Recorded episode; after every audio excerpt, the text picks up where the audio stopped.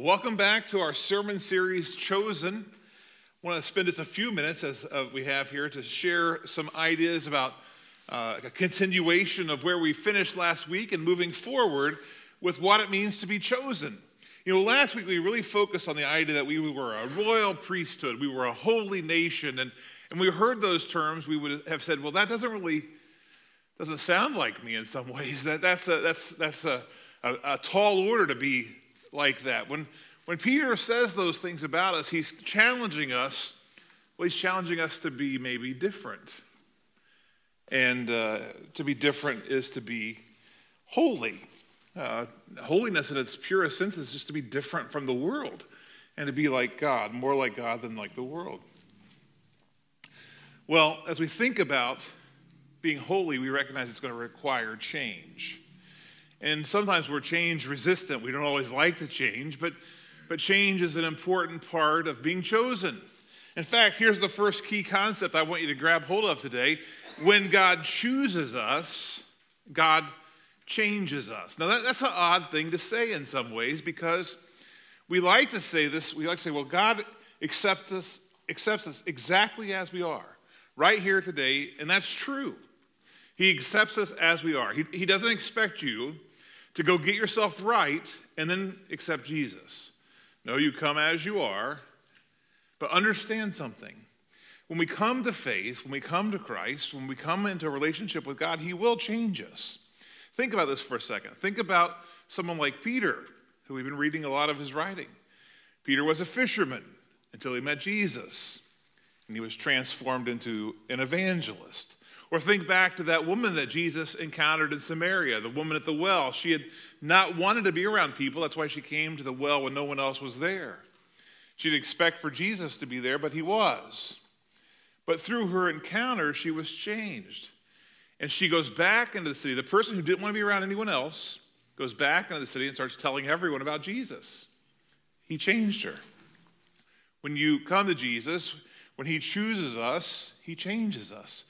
The madman of Gadara, demon possessed, ran around half naked, crazy person, had abandoned his family, has an encounter with Jesus. He goes home clothed in his right mind, back to his family. So gather this point and understand that if we're chosen, and we are, we made that emphatically clear last week that God chooses us, then understand that God will also change us.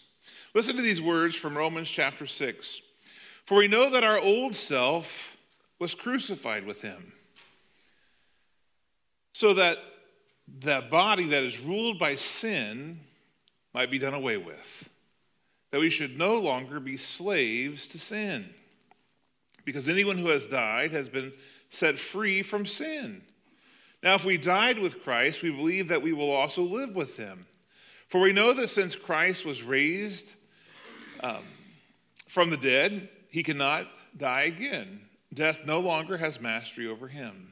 The death he died, he died to sin once and for all, but the life that he lives, he lives to God. In the same way, count yourselves dead to sin, but alive to God.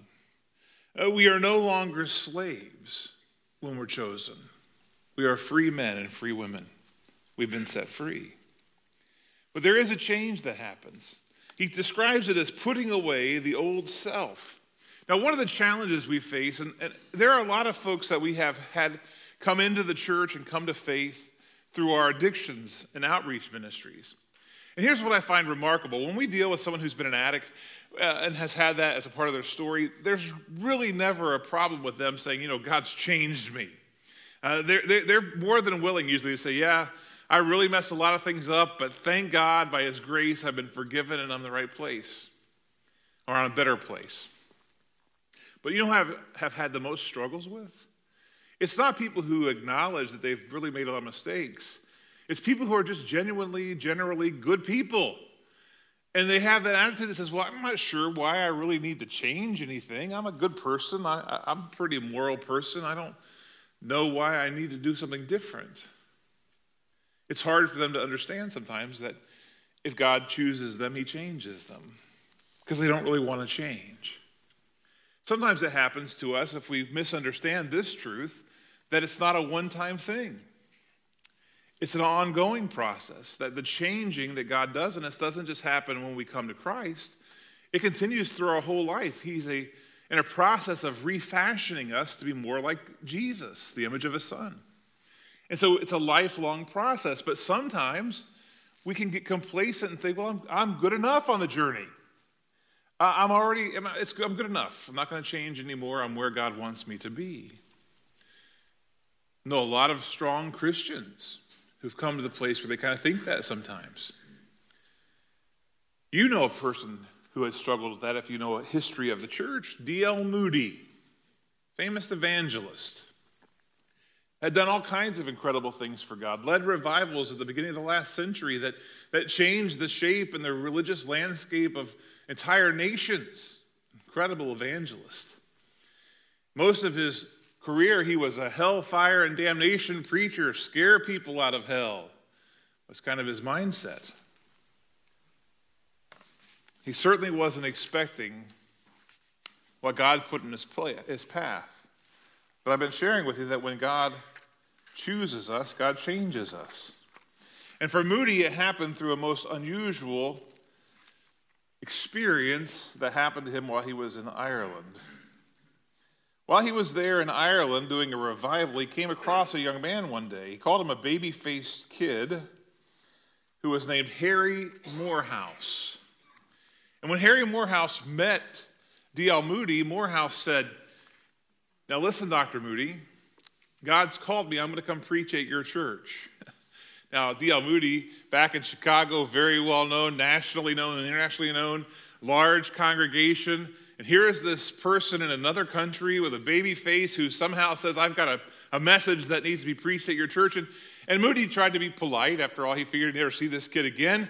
He tried to be polite and, and, and be nice, but uh, in his own heart, Moody had reflected, this guy's, who is this kid think he is? Which is why it was all the more shock. A couple of years later, when he gets this letter in Chicago that says, Dr. Moody, I'm here. I'll be coming to preach at your church. And he was kind of shocked by that. And, and so uh, it didn't take long. And all of a sudden, here this kid shows up. And, and Dwight L. Moody says he did everything he could to dissuade him. He, he did everything he could to say no to the kid. And finally, uh, not wanting to give up his pulpit, he said, Well, here's what we'll do we'll schedule a revival in Chicago. And for, for a week long, we'll hold a tent revival and you can preach there. And Moorhouse accepted, of course. The night that he went to preach, he, on the very first night of his, of his revival, he chose John 3.16 as his text. I mean, how basic could you get? This past week, we had our trunk or treat event for kids that come to Ogleville. I had this thing where you could get a king size, uh, king size candy bar if you could tell me a Bible verse. And I'll tell you that about 80% of our kids chose John 3:16, right? It's just what they did. It's the basics.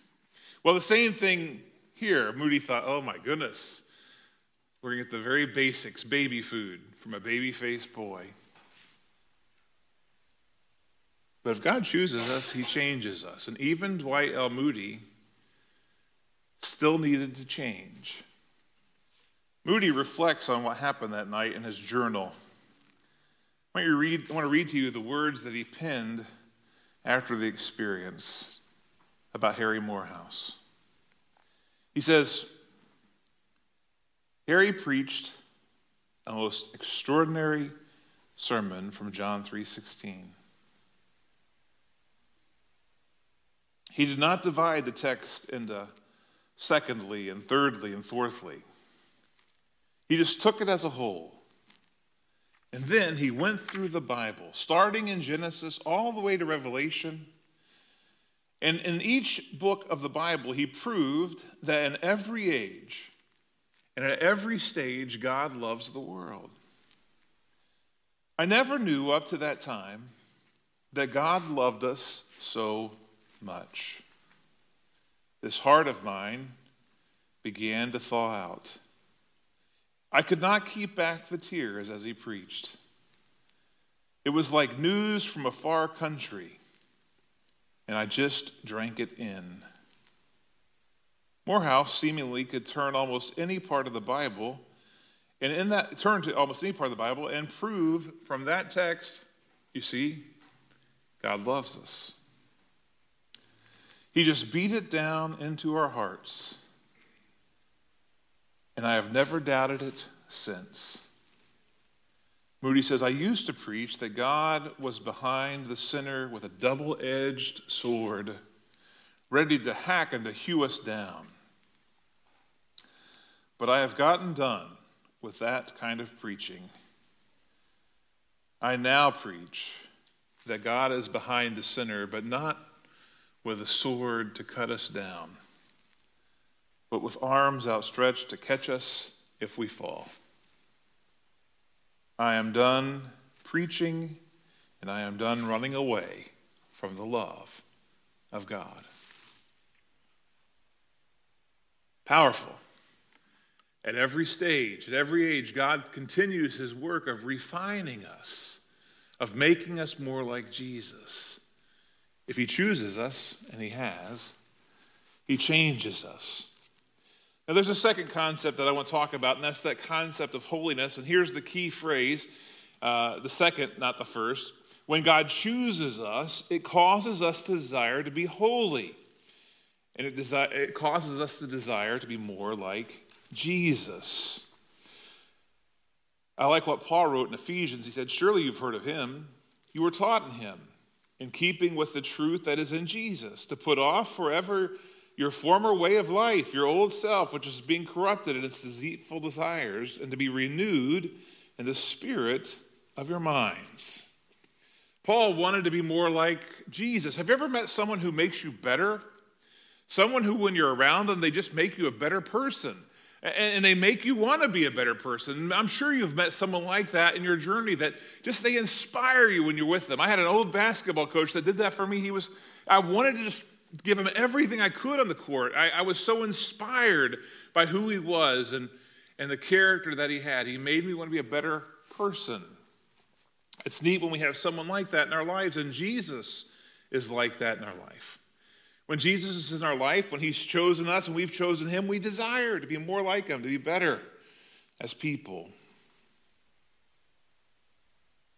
And we can accept that most of the time. We can accept that God wants us to be better.